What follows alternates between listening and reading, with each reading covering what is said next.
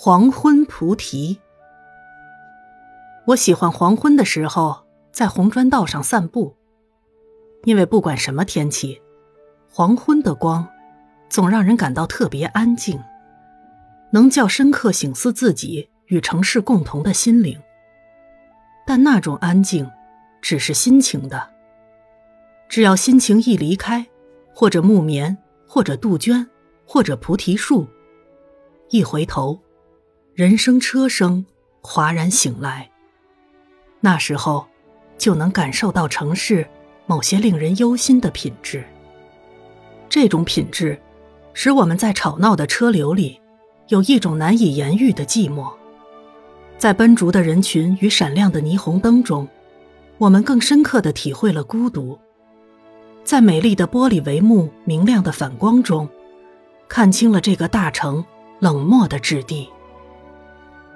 居住在这个大城，我时常思索着，怎样来注视这个城，怎样找到它的美，或者风情，或者温柔，或者什么都可以。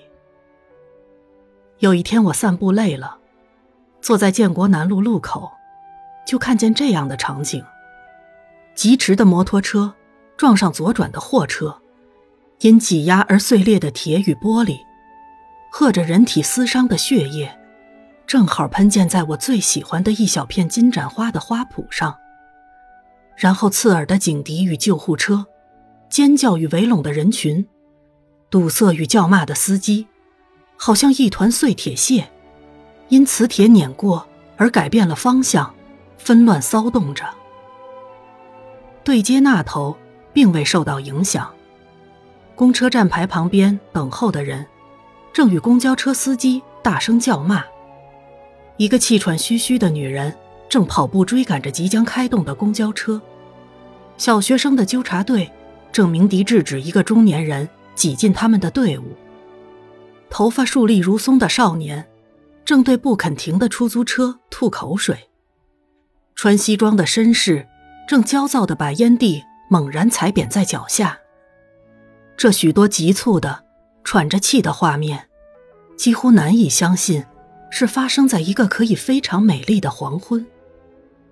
惊疑、焦虑、匆忙、混乱的人，虽然具有都市人的性格，生活在都市，却永远见不到都市之美。更糟的是无知。有一次在花市，举办着花卉大餐。人与人互相压挤践踏，只是为了抢食刚剥下来的玫瑰花瓣，或者涂着沙拉酱的兰花。抢得最厉害的是一种放着新鲜花瓣的红茶。我看到那粉红色的花瓣放进热气蒸腾的茶水，瞬间就萎缩了，然后沉落到杯底。我想，那抢着喝这杯茶的人，不正是那一片花瓣吗？花式正是滚烫的茶水，它使花的美丽沉落，使人的美丽萎缩。我从人缝挤出，看到五尺外的安全岛上，澎湖品种的天人菊独自开放着，以一种卓绝的、不可藐视的风姿。这种风姿，自然是拾花的人群所不可知的。天人菊名声比不上玫瑰。滋味可能也比不上，但她悠闲不为人知的风情，却使她的美丽有了不受摧折的生命。悠闲不为人知的风情，是这个都市最难得的风情。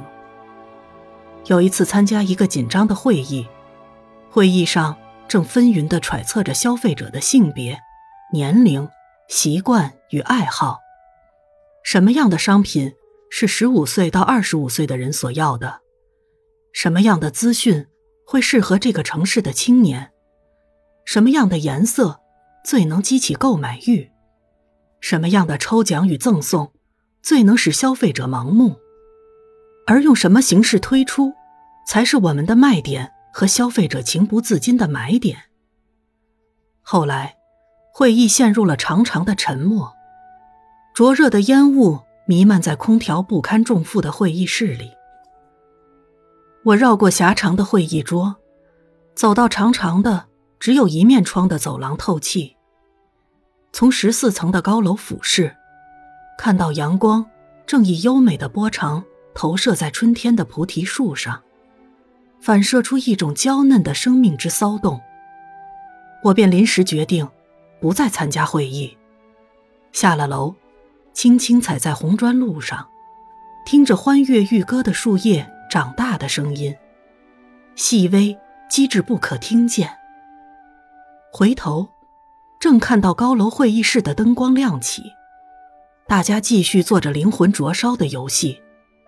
那种燃烧，使人处在半疯的状态，而结论却是必然的。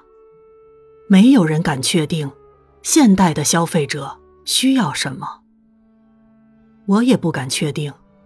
但我可以确定的是，现代人更需要诚恳的、关心的沟通，友情的、安定的信息。